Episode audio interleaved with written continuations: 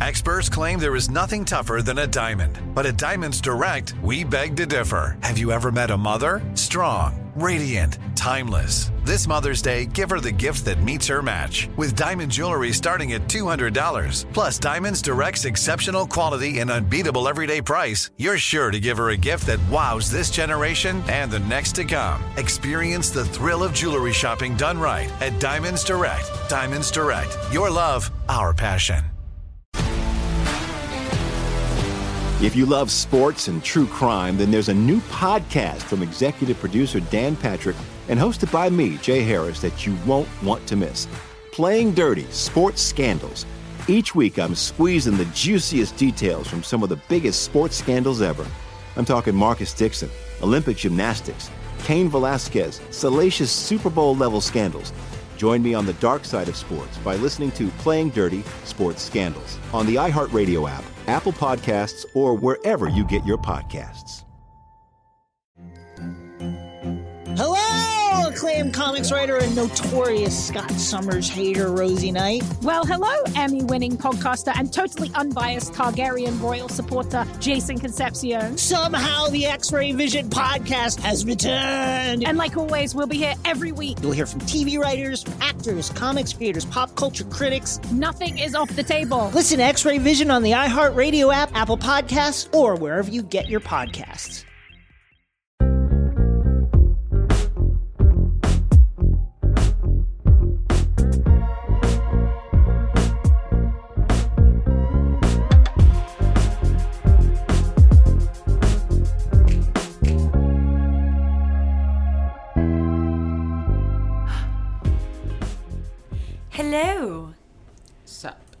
Going on? Uh, I'm literally so tired. she's gonna perk up in like five minutes. Just give her a second. You guys have high hopes. no, that's what always happens. You always come in and you're like, ugh, and then you just get natural energy in like one second. I'm just like insatiably tired, which hasn't happened to me in a very long time. Mm. Just been like working too much. Um, yeah, no, I totally get it. It's definitely really draining. I was talking to Chance about this yesterday. He was our roommate. We were at my birthday lunch and we were saying like how levels of like h- how there are different kinds of tired. There's like your brain is fried tired. So that's after like a big exam or a big presentation. It's like you're fried, you're done. And then there's like burnt out tired where it's like you've been working too much. Then there's social battery tired, which is kind of what I feel like you and Chance experience because like you go to work in the office and everything, and then you come out and you're just like tired, like job wise or like social battery wise because you're talking to all these people, etc. And then there's like you've been tired for so long, tired, where it's like for example, I work from home, so I don't get a lot of social interaction throughout my workday. So at the end of my day, I'm tired, but in a totally different way. Like I'm tired of being tired and I want to go out and do stuff. And then there's like tired, like sleep deprived tired, where you just need to go to bed, you know? I feel like all of the above. At one moment. Just like At least your nails look good. You guys, Cindy just got her nails done and they're almond shaped, light pink, super pretty. I'm just like I had 12 interviews, 13 actually, counting yesterday. In the last two weeks, I'm working like overtime every day, trying to be social. I'm just like literally so tired. Yeah. That's life. Also, trying to maintain a work life balance is also exhausting because in those moments where you probably should be sleeping or like preparing for the next day, it's like you feel like you have to make connections and network and go out and like actually, because that's what everybody recommends that you do, you know, when in reality it's like listening to your body's key, but sometimes you don't know what your body's telling you either. So it's like, oh. That's the first thing you learn in law school is that when you're a lawyer, work life balance is not a thing. It doesn't exist. Like if you ask that in an interview, like, what's the idea? Where they're like, they like start laughing at you. They're like, you don't have that. oh, I'm like, great, great to know. That's so funny. Um, yeah, well, guys, guys, everyone, it was my birthday. Um, two days ago. It was on Tuesday. We're recording this on Thursday. My birthday's the 8th. And we celebrated the whole weekend. Um, if you want to know what we did, everything we did, go to my TikTok. But I want to specifically shout out Sydni and Chance's gift because they did a joint gift we usually do that like every year we switch off doing joint gifts for each other's birthday so we can really like splurge on something. And they got me you guys you guys i'm a coffee fiend. I'm actually drinking my espresso right now. And sydni and chance got me espresso cups fine china espresso cups from tiffany i've never had or owned fine china before so i was like crying from tiffany's. And on each cup is a different New York City landmark. So like they're so special, so catered because if you don't know like my entire brand and TikTok channel is about New York City. So it was just so personal. I have like 3 espressos a day and it was like the best. And I have these like clear little plain ones that I usually use and those Tiffany cups kicked my sweet little like you know that scene in Sex in the City where she gets the really big nice wedding dress and she's like um just like that Vivienne Westwood kicked my sweet little suit's ass. Yeah. I feel like just like that, you know, those espresso cups kicked my other sweet little espresso cups ass. My biggest fear is Sarah has this thing where she breaks everything. Um literally everything. like the amount of times I'm walking out the scene like a wine glass uh, with shattered glass everywhere, and I'm like, "What happened?" And you're like, "I was washing it." I was like, "Girl with the power drill." I was like, "Sarah, do not break these." no, no, I would literally never. But, or at least I would try my best. but no, I'm handling them so carefully. I am so nervous to break them though. I just, I feel like sometimes I don't even want to touch them because I'm like, I'm going to ruin everything. But, um, birthday was really fun. We went out to dinner. We went out to clubs. It was the best. It was the best. And it was great to spend some time with Sydni and my other roommate because usually they're really busy with work. So it was awesome to just like have that one-on-one time. And they threw me a party. Oh my god, this was the best part of the entire weekend. We did a roast. So we all kind of went around the room. It was like me and a bunch of my close friends roasting me. Everybody took turns making fun of me, and it was the best thing ever because Sydni's job, as you all know, is to roast me like on a daily basis or on a minute basis. So just having it concentrated and like in a public setting was the best. I love getting roasted. It's like part of my Leo treats. Sarah's the only person I know who wants to be roasted on her birthday, and she's been talking about doing a roast for herself since I've met her. But it's gonna be her bachelorette party. It probably still will be. It will. But yeah, that's how I know she's a Leo. Yeah. I'm more excited for the wedding than the marriage. Like I want a boyfriend. Yeah. I want a boyfriend. I want a fiance, and I want a wedding and all the other parties, and I want a ring.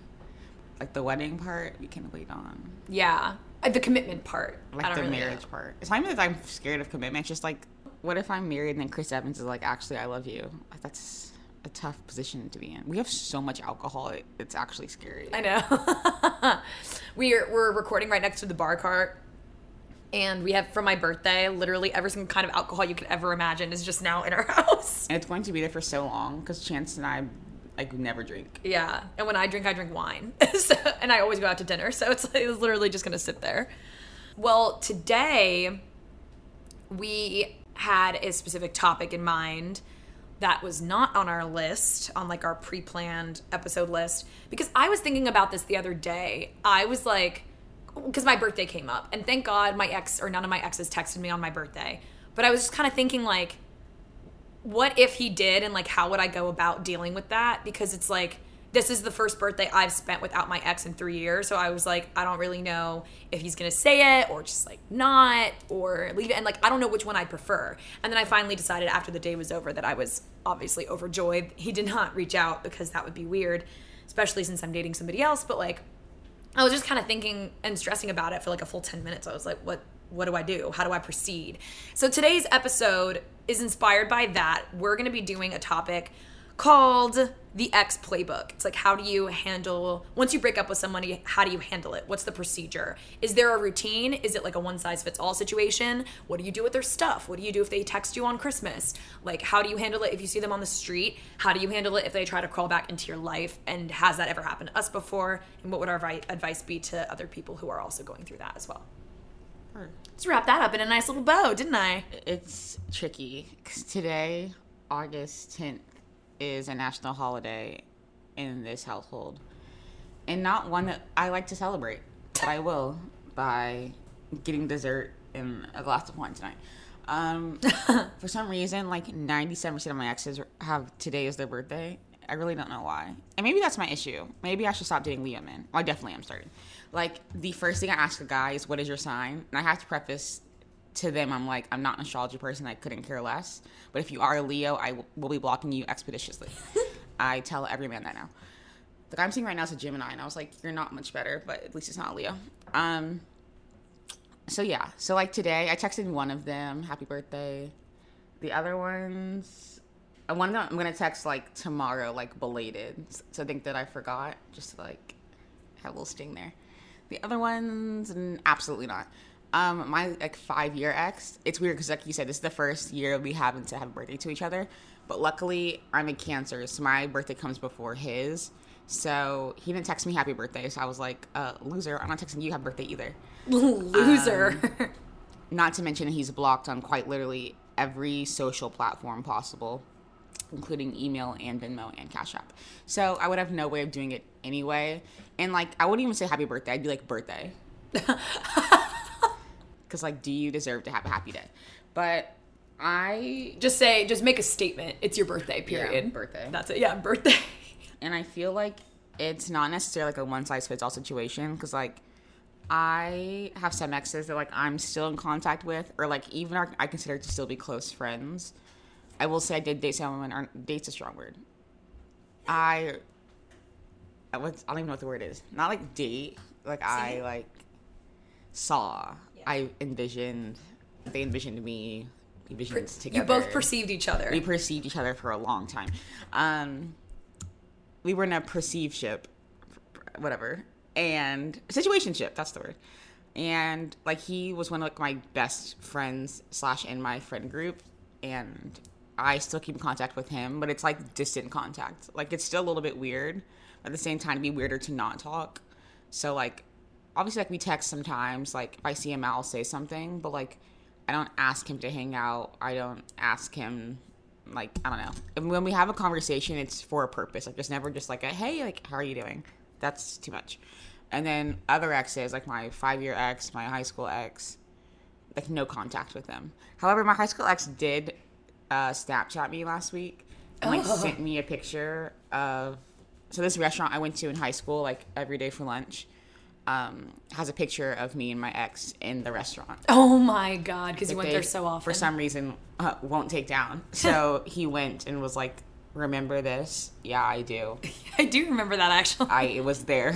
I also ate the food." And he just kept trying to Snapchat me, and I was like, mm, "No need for that. No, no." That's the thing. It's like people are so weird about that kind of stuff because it's obvious that he's trying to start a dialogue and a conversation. It's just a weird way to do it. Like, there's no, hey, been thinking about you. How have you been? It's remember this one random picture from this restaurant. Like, Like, at least why would you open it? Like, yeah, like, "You're such a baddie," and I really realized that, and I had to text you. yeah. But no one likes to wear their heart on their sleeves th- these days, so it's just like, And when I do, I'm dramatic. Yeah. You know what? I will hold it. I am a water sign. Um, that's one thing I realized is like they end things or I end things, and then like a few weeks later they like try to contact me. Like that's the closure I need because I realize that like I'm still a baddie and you still want me. You realize you're stupid. But when we break up and then they don't come back, that's why I'm like, hmm, what's wrong with you? Like actually, what's wrong with you? Because like I'm over all of my exes, probably besides one. And not that I'm not even like not over them. It's like, why haven't you come back? Shouldn't you be obsessed?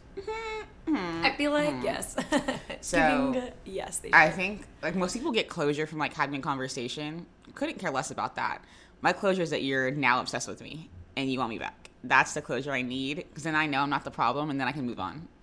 Yeah, is I healthy? love hmm. when my exes get mad. Like I had this one ex. This wasn't my last one. One of my exes saw that I had like posted about like loving being single or something. Like I posted a TikTok or I posted on my Instagram and I was like something about I don't even know what. It was lighthearted though. Like it wasn't for his benefit. Also, I thought I blocked him. And then he DM'd me and was like, "Great picture, great, great. Like, thanks. How's this supposed to make me feel?" I was like, "Nothing. You're supposed to feel nothing. I broke up with you two years ago. Why are you still reaching out?" It's nuts. But it makes me feel good. It's like because they you say they say the closest thing to love is hate, and then there's indifference. Do you know what I mean? So it's mm. like there's so much power in not giving a fuck. It's like I pride myself in not giving a singular shit about like any of my exes. So it's like when they reach out to me all mad, that's what I love because it's like you are mad. You still care about stuff that I do, which is nuts because I can't say the same. That's fangirl behavior. I will say like I have reached level of indifference and that's how like that's the most satisfying feeling ever is like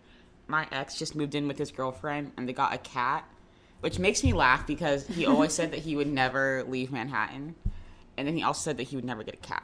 So I found that honestly the only reaction I had was funny, but at the same time I was thinking about it I was like I'm not upset at all like, like I don't even have like a tween of like being upset or like being sad Because at the end of the day, I'm just like actually thanking the Lord Jesus up above in all of my like conjoined brain cells that I am not the one that's moving in with him or getting a cat with him. Yeah. And I can only hope that like he's changed for the better and like maybe he is someone that I didn't think he could be. And then if anything, great for her, great for him. But like there's not a single part of me that's upset or sad. If anything, I'm joyous that it is not me. Hi there, I'm Bob Pittman, Chairman and CEO of iHeartMedia. Welcome to Math and Magic Stories from the Frontiers of Marketing. This week I'm talking to acclaimed musician and entrepreneur, Mr. Worldwide himself, Pitbull. A lot of artists in general, people that are very creative, sometimes tend to overthink. That's one of my number one rules. Don't ever overthink. You can think ahead, but don't overthink. And what I mean by that is when they start to write a record, they're like, oh, that's not the line. Oh, that's not this. Oh, it's not that. And everybody has a creative process. I'm not knocking it. For me, I just let it flow. In these exciting times, we're looking to the math, the strategy and analytics, and the magic, the creative spark, more than ever. Listen to Math and Magic on our very own iHeartRadio app, Apple Podcast, or wherever you get your podcast. If you love sports and true crime, then there's a new podcast from executive producer Dan Patrick and hosted by me, Jay Harris, that you won't want to miss. Playing Dirty Sports Scandals. Each week, I'm squeezing the juiciest details from some of the biggest sports scandals ever. I'm talking Marcus Dixon, Olympic gymnastics, Cain Velasquez, salacious Super Bowl level scandals. Join me on the dark side of sports by listening to Playing Dirty Sports Scandals on the iHeartRadio app, Apple Podcasts, or wherever you get your podcasts.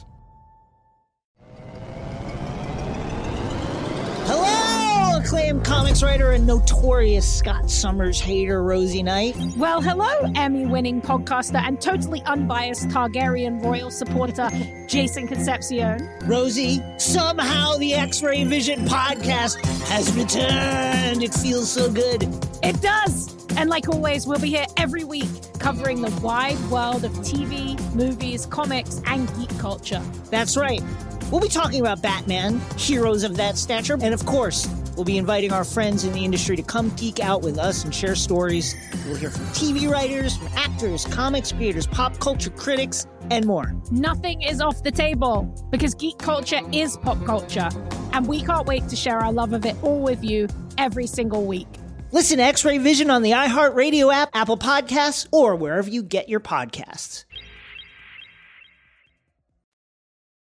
No, I'm literally. I was telling Chance this. Like, I'm actually so tired of my everyone and all the women in the world dating awful men, awful and not cute. If they were cute, I could maybe understand it a little bit, but they're awful and short and not cute, and it's like, wow, why would we do that? When I say it's always the ugly ones, I mean that like in both looks and personality. It's like you are ugly. Do you know what I mean? Like you're an ugly person. Like, I will I hate fully when say, women date ugly men. like a guy can be like not necessarily 100% my type or like 100% like what I want physically. Like I don't really care.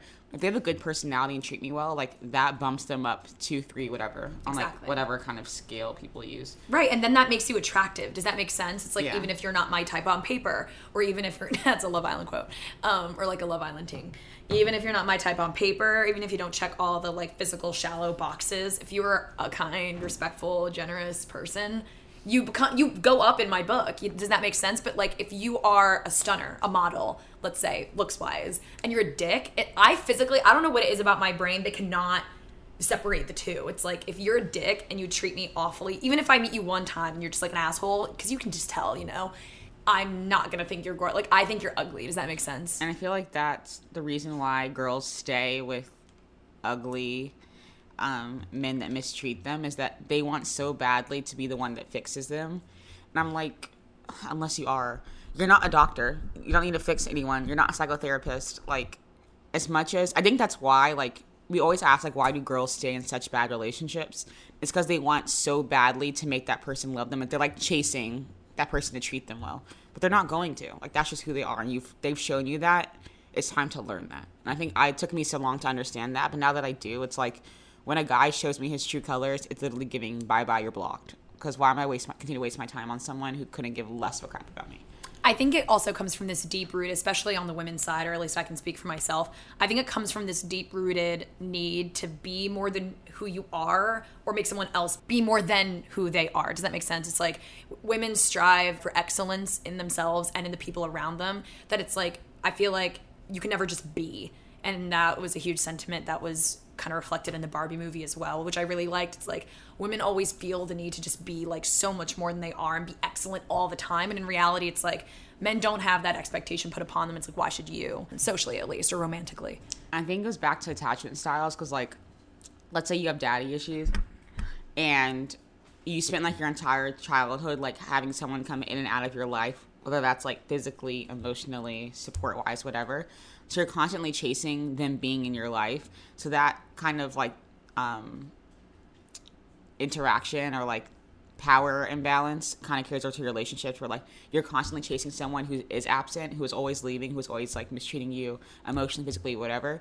So you're chasing them trying to be in your life. So I feel like the way that you show up in relationships, I think that's why a lot of women haven't to overcompensate because they're like, I want to make this work so badly because my parents got divorced or because my ex did whatever. So I feel like we're constantly trying to overcompensate, but at the same time, by doing that, you're never letting the other person step up to the plate. Like you're doing the work for them, you know? Exactly. I want to pivot a little bit to some personal anecdotes because I have both been on the receiving side of an ex trying to call back, and I have been the ex trying to call back only one time, and he wasn't even an ex, but I have, gonna tell it anyway. So the time when I got called back to is just really funny because I feel like a lot of women can relate to this. Men during the relationship do shit. They don't do like nothing. And then once you break up, they work overtime trying to get you back. I just think it's so funny. It's like they become the person who you were like that's all you were asking for in the relationship and then they just become that person only after you break up though. Then they go right back to how they were before because they're only doing enough work to get you back. The minute you're back in a relationship, these people have not changed. Yeah. Most people do not change. Exactly. They're going to do what they can to get back into your good graces. And Uh-huh. the second you start dating again or seeing each other, they're going to go right back to their old ways because they know you'll stay. Exactly, because you have before and because you came back, so they know like they have you now in their back pocket. It's nuts. Weird psychology. Anyway, this one time, one of my exes, we broke up because he cheated on me. And then he wrote me like a 13 paragraph essay about how much he wants to like hold hands with me and skip through a field. But what I told him is I was like, it's just too little too late. You know, like this is the man who I wanted you to be. Like, I wanted you to express these feelings when we were actually in a relationship. The fact that you're proving to me that you would only act this much act this way because it's the chase now. Now you don't have me. Grass is always greener. Like you want what you can't have. And that's not what I want. You know, like I want someone to appreciate what they have while they have it. I don't want someone to lose me to realize my worth, if that makes sense. Because I know my worth and it's definitely not worth all that. And then the time I crawled back is so funny because we weren't even dating. We were just like friends with benefits for a little bit. I call things off but I had thought I called things off too early. Like I was like, we could. I feel like this could maybe be a relationship. I feel like I underestimated you. So I wrote back, and they were like, no. They were like, I don't want to hurt your feelings, but like, you treated me like a certain type of way when we were together, and like now that you don't have me, you're calling. It's like the same thing. It made me take a really long, hard look in the mirror and go like. Am I only wanting him because I don't have him anymore? And the answer was yes. You know what I mean? I had come up with this whole song and dance in my head like trying to prove to myself that he could be boyfriend material. It's just funny because I've been on like both ends of the spectrum. And I feel like through that whole process, like I learned two really important things. One, not to quote Big Sean and Justin Bieber, the grass is not always greener on the other side, it's greener where you water it. Like where you put in effort, time, emotions, whatever. I kind of ate that line, whatever. And then what song is that? As long as as long as you love me. You give me starving. That song still hits. And boyfriend. When they come on the club, I'm like, ooh, what's that? um, and then secondly is that I feel like part of the emotions or like overwhelming sense of whatever you get when like people do come back like exes is like wanting to know how they feel about you and why they do. But it took me so long to understand that like the way people treat you the way they treated you before you broke up tells you all you need to know about how they view you. They don't start to randomly respect you more now they realize that you're gone. You know, like what how they treated you when they had you is all you need to know. So I feel like it took me so long to understand that. That's why I kept going back to someone that treated me like crap. Because I kept thinking, okay, he's gonna. This is the time he's gonna change. He's gonna realize that like I'm the prize, and that he treats me like crap, and like suddenly he's gonna overhaul his entire personality and treat me right now. No, he's not. Mm-hmm. He would do the same thing I said before, where like he'll grovel, be super nice for a week or two weeks, and then go right back to how he treated me before. Because he knows that no matter what, I'm gonna stay because I'm addicted to the cycle, the highs, the lows, whatever. So I think it took me like a long time to figure that out. That it is like manipulation in some way, but honestly, take people at their actions, not at their words, because they'll say whatever they can to get back in your good graces and then treat you like crap again. Yeah, So, exactly. Don't do that. Men do, I feel like, as a whole, tend to base their decisions off of actions, and women really tend to like listen to the because words mean more, more to women. So I feel like we tend to take those at face value, which there's nothing wrong with. It's just uh ho when you're dealing with shit men. And like I used to be a words affirmation girly, and I'm gonna ch- I'm changing that. I'm more like quality time, acts of service now. Gift giving, gift receiving is the one um, love language that I have no attachment to. Like when they like break down your score, mine's like zero percent. I couldn't care less about gifts. Really? But um, physical touch is also kind of down there. So I'm like, yeah, whatever. But I do like PDA stuff. Like I like holding hands and like whatever. But I would say like words, words of affirmation, acts of service, and quality time. Like those are my hoes. Mine is um mine changed. Mine used to be primarily gift giving, and now mine is um physical touch. Girl, Obviously, we know. Trust me, we know. yeah, acts of service is good too, but that's that's the one I had. It's like gift giving for that, and then acts of service is the bottom one for me. See, Um, act of service is how I should be. Like, I feel like that's how I show my feelings. It's like if I'm willing to go do things for you to like make your day easier, and I know that I'm like an extremely busy person. So if I'm taking that time to help you, that's how I know I value you. Yeah, oh, it's like you want to do stuff for the other person. I totally get that. Oh, yeah. It is 2023. Why is there not a, de- a machine, a device I put on my face and my pimples disappear? Are you having skin problems at the moment? You don't I look like it. have one pimple. Oh. The thing is, I never have breakouts unless I'm doing something important with my life. And then suddenly I'm hopefully it's like, No. Well, your skin looks great. Uh, this weekend, I have something really important. I'm going to meet like all of Zach's family because I met his parents twice before. Um, and now we're it's like his cousin's wedding or something who he's only met like twice in his life. They're not even close, and we're going this weekend. It's in Maine. I'm really excited. We're gonna spend like a whole day in Portland. It's gonna be great. Portland's gorgeous, so I heard because I've never been. I'm really really excited. So if anybody of if any of you live in Maine or have taken a trip to Maine or vacation to Maine, please DM us, let us know, give us some dinner recs, lunch recs, like some um, sightseeing stuff because I really, re- I'm so excited. And the flight's so short; it's only like an hour long from LaGuardia. my cousin goes to college in Maine, and I saw him on Hinge, and I was like, "Mother- "You live in Maine? Why are you on New York?" He was like, "There's no one here." I was like, "Okay." That's so funny. There's no one here. It's very like naturey place. yeah. Yeah. Well, also on a more somber note, because we were talking about what we're doing recently, today is a hard day for moi, and I'm sure for a lot of other people who I am friends with back home, including her family.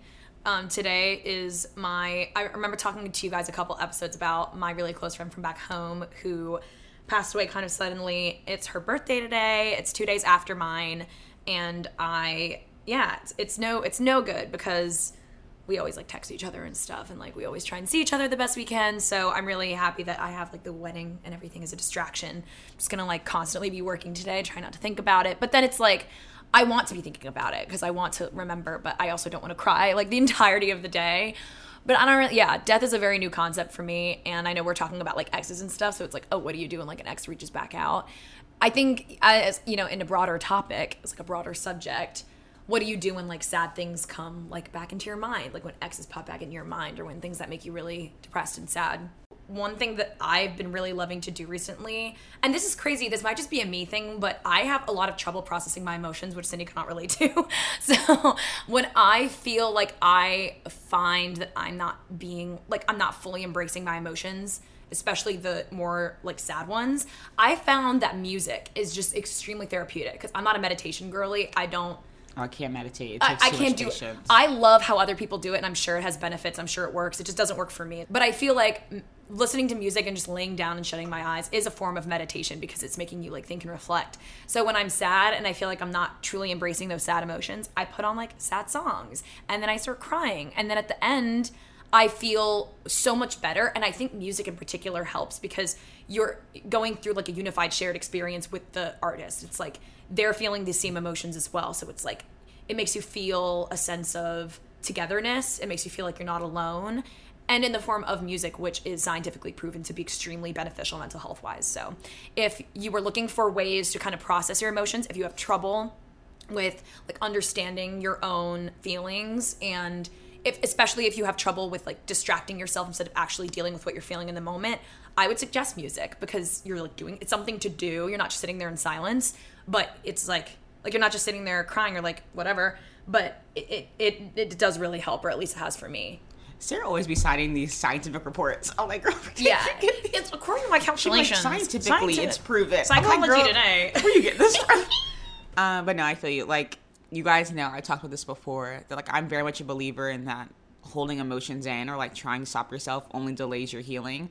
So like I call it dark room time. When I'm upset, you're not gonna see me for a day and a half. I'm gonna sit in my room. I'm gonna like let myself feel it, be upset, cry. I have the best sad music playlist of all time. Like it should actually be in a museum. Um, like I have my sad playlists are so specific that the names describe the kind of sadness. Like my favorite one is Sunday in November because like it's getting cold, like it's cuffing season, but like not really. Like that playlist is elite. But I let myself feel it. I don't. I get off my phone. I don't text anyone. I don't call anyone. I watch movies. I listen to music. I let myself be sad, and but I heal so much quicker and easier and like fully that I feel like it's beneficial. Because like even like the last like, situation I just broke up with, or he broke up with me, whatever. Um, I got over it in like a day and a half. So I let myself be upset about it and be sad and like grieve what I thought could have been a relationship, and then I got over it. And I'm like, it's things so much better than like pushing emotions down and ignoring them. It makes things so much more efficient. So music has been really helping me do that recently, you know. Miss kind of like turning everything off or even like working, honestly, and listening to music. It's good stuff. Hi there, I'm Bob Pittman, Chairman and CEO of iHeartMedia. Welcome to Math and Magic Stories from the Frontiers of Marketing. This week I'm talking to acclaimed musician and entrepreneur, Mr. Worldwide himself, Pitbull. A lot of artists in general, people that are very creative, sometimes tend to overthink. That's one of my number one rules. Don't ever overthink. You can think ahead, but don't overthink. And what I mean by that is when they start to write a record, they're like, oh, that's not the line. Oh, that's not this. Oh, it's not that. And everybody has a creative process. I'm not knocking it. For me, I just let it flow. In these exciting times, we're looking to the math, the strategy and analytics, and the magic, the creative spark, more than ever. Listen to Math and Magic on our very own iHeartRadio app, Apple Podcast, or wherever you get your podcast. If you love sports and true crime, then there's a new podcast from executive producer Dan Patrick and hosted by me, Jay Harris, that you won't want to miss. Playing Dirty Sports Scandals. Each week, I'm squeezing the juiciest details from some of the biggest sports scandals ever. I'm talking Marcus Dixon, Olympic gymnastics, Cain Velasquez, salacious Super Bowl level scandals. Join me on the dark side of sports by listening to Playing Dirty Sports Scandals on the iHeartRadio app, Apple Podcasts, or wherever you get your podcasts.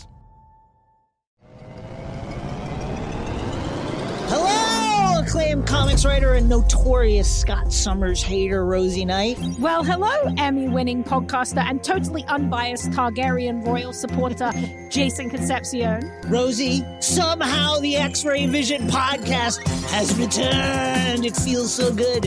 It does! And like always, we'll be here every week covering the wide world of TV, movies, comics, and geek culture.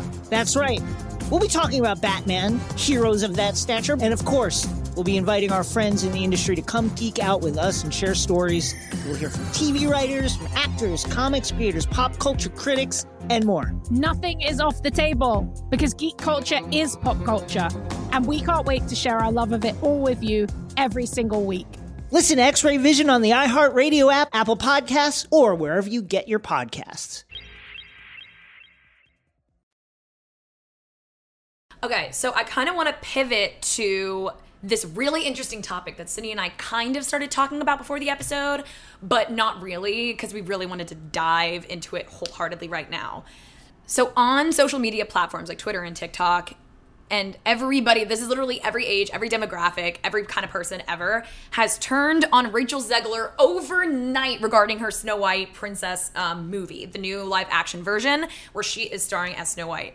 Um, and in the summer of 2021, Disney announced that Rachel Zegler would be playing that lead role. But recently, in the past like couple days, Rachel has been getting so much hate for a couple reasons. One, because a minority of conservative leaning or just I would say very radical people are upset that a Latina actress is playing Snow White. And also so that's like one whole layer of controversy. That is a minority though. The majority of people are upset because Rachel Zegler has gone on camera, on interviews, saying that this Snow White would be playing an independent woman who does not need rescuing. And she has um, quoted that the 1937 original movie um, Snow White is outdated and it is completely anti-feminist, et cetera, et cetera. She is also getting a lot of hate because she uh, did an interview where she said that she wants to be paid for like every hour, every stream of you know sitting in that Snow White dress because for 13 hours a day, which obviously she should. I feel like that's baseline, but she got a lot of hate for that because she uh, referenced the actors strike and everyone was like you are in this big budget Disney film, like the actor strike does not apply to you because it's like you're getting paid so much, et cetera, et cetera. I personally has a lot to say. She just took the biggest sigh of all time, but I do want to talk about it. I thought, especially from a lawyer perspective, it would be really interesting coming from you. People love to have an opinion on things they know nothing about. I'm literally an entertainment lawyer. I'm working actively in like helping people that are like on picket lines for the strike. People have no idea one what a strike is, two what they're fighting for, and three a strike doesn't selectively apply to certain people. It applies to everyone who is in the actor union. Union meaning every single person who's in the union who is an actor. That's what the word union means, everybody. It affects everyone. yeah. And people that are like mad that she's asking to get paid for her work. Like I feel like that's so baseline, right? Let me give you an analogy. Give it. You work for a sandwich shop and the sandwich shop says we're paying you X amount of dollars, um, whatever, to make sandwiches. Let's say you have a catering job where you need to make 500 sandwiches. Obviously, on a normal day, you make one sandwich per five minutes and you get paid $8 an hour. But for a time, you need to make 500 sandwiches and they're getting eaten over the next like 12 hours by a group of people. You're still only getting paid $8 an hour. That makes no sense, correct? Because you're doing triple the work, whatever. In a shorter amount of time as well. So for the strike, for example, this girl or this woman, Rachel Zegler, number one, to even not even I'm not even giving it like credit or air. People being mad she's Latina. Yeah. It is a fake Disney movie about a woman with dwarves. Like, why are you upset? As people that are mad about Little Mermaid being black. Sweetie, she's a mermaid. You are 30 years old. This go is touch a fictional grass. place. Yeah. it's- Actually, touch grass, sniff it, roll around in it, and go on with your life. There are so many more important things that can use your voice. It actually drives me crazy. It's a fictional book. Anyway, It's a fairy tale. It's a Disney story. Like I don't understand what the problem is. it's not a Disney story. That book, that thing was written in like 1700. Yeah. Like, why do people care? It's Grimm public Brothers, baby. domain. How? Why do you care? It's an imagination of a book that's in public domain. You can do whatever you want with it. It doesn't matter. Anyway, it's like that's like being mad that Pinocchio is made out of um, redwood and not oak. Yeah. why do you care? it's almost like we live in a racist society. you know what I mean? So the actor strike. Yeah. The way things work right now. For example, have you ever seen Gilmore Girls? yeah, I have. I have. There's a character in Gilmore Girls. I actually forgot his name, but he's in like 300 episodes out of like 325, and he said that he makes 16 cents a day from his um the streams from him being on Gilmore Girls. Gilmore Girls is one of the most streamed um, TV shows on Netflix in its streaming history, and he makes 16 cents a day. So, how would you feel if you spend X amount of years working on a project that you got paid for, and then now it's on a streaming service where people are watching it every day? It's one of the most popular shows, and you're getting paid nothing for your work. That is part of the strike. Number one, Rachel Zegler is not an established actress. She's been in one movie, and this is her second movie. It doesn't matter if Disney make it, Christopher Nolan, Lucasfilm, Star Wars, whatever. That's just who the director is and the company behind it. Most of that money is going into marketing, production, directing. All of it does not go to the actors. And yes, they get paid like a wage to be in the movie, but that has no um, bearing whatsoever on their residuals. That's determined by your contract. That's determined by the union contract with the studios. People that are mad about that, why are you mad about someone getting compensated fairly for their work? She is not. She's probably not even an A list actress, not B, not C. She's a D list actress. Like she's been in one movie. She's not established. She does not make millions of dollars. Like if the movie does, the actors do not. That's not how contracts work. I'm loving this right now. So now. people that don't understand one, what a contract is, two, how it works. That's like Avatar makes five billion dollars. That does not mean that every single actor in that movie makes five billion dollars. That's not how a contract works. So I hate people think that like because someone's in a big budget movie, they get paid X amount of dollars. That's not how it works. So like the union contracts affect every single person who's a member of SAG or who are a member of the writers union. So people being like, "Oh, she's rich. Why does she care?" One, it's her livelihood. also, if you look up her net worth, she's like not rich. she's been in she's been in one movie. well, she's also just like not rich in generally. She's not a nepo baby. She's not. She's not an established They found her on Twitter. Yeah. She literally submitted a singing video on Twitter, and that was her first role in West Side Story. Yeah. She's not a millionaire, a billionaire, whatever. She's gotten paid for one job. Those are just the facts. Also, That like, is that's it. not an opinion either. Like it's true. Her net worth is not as big as say like Julia Roberts, for example. Even It's like Sydney that. Sweeney said that she barely makes enough to support herself, and she's one of the biggest shows in history. Yeah. So people don't understand how money works, how getting paid works, how a contract works, and it's so frustrating to see people like degrade actors online or writers for holding out on the strike and delaying movies. I'm so sorry you can't sit on your couch and with your popcorn and watch a movie when you want to watch it. Like Yeah. these are people's livelihoods. Like a lot of these actor um, writers, especially who like make their livelihood off of making these like long term shows, who are getting like messed over from these contracts. Like that's their li- that's their family, that's their rent, that's their electricity bill. Like and That's how they eat every day. Like it, no matter who the actor is, whether it's Adam Sandler, whether it's um, Jeremy, whatever his name is, who are like on these picket lines, not just doing it for themselves. They're doing it because their actions, they're putting their face to a cause. It's gonna help everyone else, and that's extras, that's background actors, that's small time actors, that's every single person they work with. And it's gonna affect reality. TV too. So everyone that's like, oh well, we'll still have Real Housewives. No, people are, people in Real Housewives are now picketing as well, are starting to, especially Love Is Blind. They're like um, creating this huge lawsuit because they're mispaid, whatever, mistreated. So I think people realize that like, yes, you want to be entertained. If you want to see White Snow White so badly, go put on a play. Go make your own low budget film, please. But like, why do you care? Like, it's people's livelihood. Just shut your mouth and support them, please. Ugh. this just shows this entire discourse the fact that every single woman especially women on tiktok turned on rachel zegler in the span of 24 hours. This just goes to show that women no matter what your belief system is women can never win especially women of color. It makes zero sense. We saw this also with um, Halle and the little mermaid. It's like people were finding all of these like nitpicking problems about the movie so they didn't have to come right out and say i'm mad that ariel is black. You know what i mean? So it's like this whole discourse begun because she's a Latina actress. Like that's how, literally, any negative feeling towards Snow White began there, and then it kind of like simmered and simmered and simmered. No one had anything to say. Rachel Zegler literally just announces that she's a feminist on a red carpet interview, and TikTok turns on her, which TikTok is supposed to be a very progressive, like feminist supporting app. Am Is it not? Like very liberal leaning. It's true. So it's like, why are now you having a pro and it's like these women are like you're making fun of like traditionalist women who do want to fall in love and get married. Never once did she say that that's not a lifestyle you're not allowed to have. She just said that that's not her snow white. She's the actress. She can portray the character however she wants. This entire discourse proves one thing and it's that women can never win no matter how hard they try. No matter if they're ultra feminist no matter if they're ultra traditionalist and they just want to like go get married have kids and just like live a very um, feminine, you know, like stereotypical feminine traditional life. It's women cannot win. Women say one thing, and even their fellow women feel the need to attack. It really makes no sense. One, and people like that are getting mad at Rachel Zegler and Halle. Again, this takes about 0.1% of brain power. They are not the director. Yeah. They are not the casting director. No. They did not put themselves in this movie. If you want to hate on someone, hate on the casting director because that's their job. But, But exact- also, but they're you- not but the ones getting hate. That's the thing. Also, Everyone's hating on care? Rachel. You should hate on no one because it's a made up fairy tale. Yeah. Um, but two, people are like, oh, Halle's ruining the, her, her legacy. She was chosen to be in the movie for a reason. You're not the director. Literally, shut up. It's not to be condescending, but to be very condescending. But also, like, people that are like, she's ruining Snow White's legacy. Snow White does not exist. She's real person. She's a story. And also, the Disney story that we know isn't even the real story. Yeah. So, like, if you want to be disturbed or mad about changing legacies, the original one that you know isn't the original story. It's a German folk tale by the Grimm's brothers or whatever. And honestly, it's a story about a girl eating a poison apple, living with eight men, and then getting kissed against her will. So, why do you care so much about sticking to that story? And the fact that, like, she has five shades darker skin is, and you're mad about it is so crazy to me. People need to, like, actually touch grass. You're so right. Like you made such an amazing point that I was trying to express earlier. There's a reason why Disney is not getting hate. There's a reason why like the casting director is not getting hate.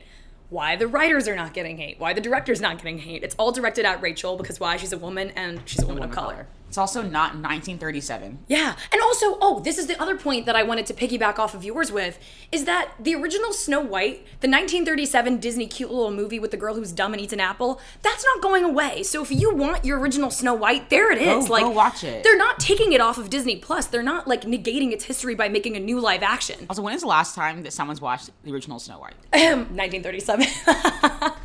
Like, actually, please. No, no. I, I mean, I and Snow White has never been my favorite princess. She's never been like an icon to me, and I'm a Disney freak. Give her so that it's ratchet like, bob. That's why. that's the thing. And her dress was not giving either. I'm like, you hate this girl. and people are like, we already have, you know, independent thought leader princesses like Moana and Mulan. It's like, okay, we also have traditionalist princesses like every single other one ever, like Sleeping Beauty, Cinderella, Snow White. Those movies are not going anywhere. They will remain in the Disney vault forever. They will never be taken down from any streaming platform. So it's like, why are you having such a hissy fit about how they decided to make their live action movie? It makes no sense. Also, when they made Snow White and the Huntsman with Kristen Stewart, who was yelling about them changing the story then? No, Yeah. she was white. Same with Mirror Mirror. Lily Collins played Yeah. Snow White, and no one got mad no about one that. said anything about that. Nope. So, and Lily Collins was also an independent, like woman. Like it was very autonomous that she saved herself, etc. and so was Snow White and the Huntsman. So I'm like, Yeah. what was the issue then? Nothing. Exactly. Ugh. And it's so funny too because every single TikTok I've ever seen ever, specifically in the past 24 hours, hating on Rachel Zegler. And I'm not even I'm not Rachel Zegler's biggest fan. Like I personally, I, I just she's not my favorite actress of all time. In her defense, like I just think that this discourse in particular is so unreasonable because it's like one thing that everybody on TikTok says. They begin and like this is just so contradictory.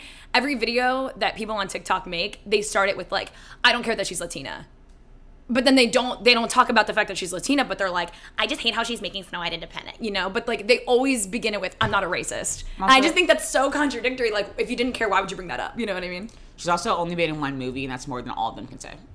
What movie have you been in? Yeah, What's your acting credentials? Give me your resume. Literally. ew. Shiv it here. Taylor Swift releases a new album actually twice a week. Girl, it's don't. Why you rushing? It's Yeah. okay. Mm-hmm. I get a whole catalog thing, but I don't know. I'm not a Taylor Swift fan. But if you have any strong feelings on the whole Rachel Rachel Zegler controversy, feel free to DM us with your thoughts because If they're racist, do not DM. Oh me. yeah, no, no, no, no, no, no. Please don't, please don't send us nonsensical things. Like, just don't be dumb. If you have an educated opinion, please send it our way, um, because we do want to hear. I am just really surprised about this discourse, and I've been like every single video that I scroll through, it's like the Rachel Zegler controversy, and like I understand where these women are coming from in the sense where it's like, oh my god, in the sense where they interpret her interviews as like hating on traditional women. However, that's just not how I see it. Does that make sense? It's like if you see it like that, I understand that you see it like that. It's just I've seen all of these interviews that women are hating on, and I've just never really gotten the only thing that I perceive from these interviews is that Rachel Zegler does not want her Snow White to be like, and she's in full support of like this character and how they wrote this character. She does not want her Snow White to be dated, and she doesn't want it to be traditional Snow White story. So, like she that she just supports the storyline, and like that's all I perceived. You know, And like just like- because someone's a feminist doesn't mean they're hating on you for not being one. and they're like they're hating traditional women. Are you acting like you're in 1937? Yeah, Do you cook in an apron all day and wait for husband to come home to smell pies and mashed potatoes and meatloaf? Like, are you racist? Because 1937. Are you racist still? Like, you're not eating poison apples, talking to evil queens, and kissing men in your sleep. That's not traditional. She's not even a real woman. It's like, what are you? Oh, I can't. I Also, really- I would bet my left foot that somewhere in the movie, Snow White, in the live action movie, Snow White will end up falling in love and getting married, et cetera, et cetera, like she does in the original Disney movie. But all Rachel said is that Snow White does not need saving by a man. Snow White saves herself, etc. But I will bet you a million dollars romance is still involved in the movie. So it's like you she is still not perpetrating or perpet, not perpetuating, but like she is still displaying this like romantic icon. She just is all she's saying is that women do not need to be saved by men. And if you have a problem with that, I have a problem with you. Does that make sense? And I feel like that's the underlying tone or tenor of all of these TikToks I'm seeing, and that is the that's the thing I have a problem with. There are so many things happening in the world that actually affect people. Yeah. Using your time, voice, and energy to talk about a fictional movie because her skin is darker than you want it to be. There's like human rights violations happening in the world, and that's what you're concerned about. Yeah. Alrighty, you guys, that's our time. I really appreciated hearing your side also um, on the law, like from the law perspective, especially with the strike and everything, because you're so right. A lot of people, myself included, don't understand exactly what that means, and so they have uneducated, uninformed opinions. So it's really, it was cool hearing um, what the fuck's actually up. Thank you guys so much for listening. Make sure to follow us on Instagram at Crying in Public Podcast and to listen to us anywhere you get your podcasts Spotify, Apple Podcasts, iHeart. Thank you. We love you. Goodbye. If you love sports and true crime, then there's a new podcast from executive producer Dan Patrick and hosted by me, Jay Harris, that you won't want to miss. Playing Dirty Sports Scandals. Each week, I'm squeezing the juiciest details from some of the biggest sports scandals ever. I'm talking Marcus Dixon, Olympic gymnastics, Cain Velasquez, salacious Super Bowl level scandals. Join me on the dark side of sports by listening to Playing Dirty Sports Scandals on the iHeartRadio app, Apple Podcasts, or wherever you get your podcasts. Acclaimed comics writer and notorious Scott Summers hater, Rosie Knight. Well, hello, Emmy winning podcaster and totally unbiased Targaryen royal supporter, Jason Concepcion. Somehow the X Ray Vision podcast has returned. And like always, we'll be here every week. You'll hear from TV writers, actors, comics creators, pop culture critics. Nothing is off the table. Listen to X Ray Vision on the iHeartRadio app, Apple Podcasts, or wherever you get your podcasts. Imagine you're a fly on the wall at a dinner between the mafia, the CIA, and the KGB. That's where my new podcast begins. This is Neil Strauss, host of To Live and Die in LA, and I wanted to quickly tell you about an intense new series about a dangerous spy taught to seduce men for their secrets and sometimes their lives. From Tenderfoot TV, this is To Die For. To Die For is available now. Listen for free on the iHeartRadio app, Apple Podcasts, or wherever you get your podcasts.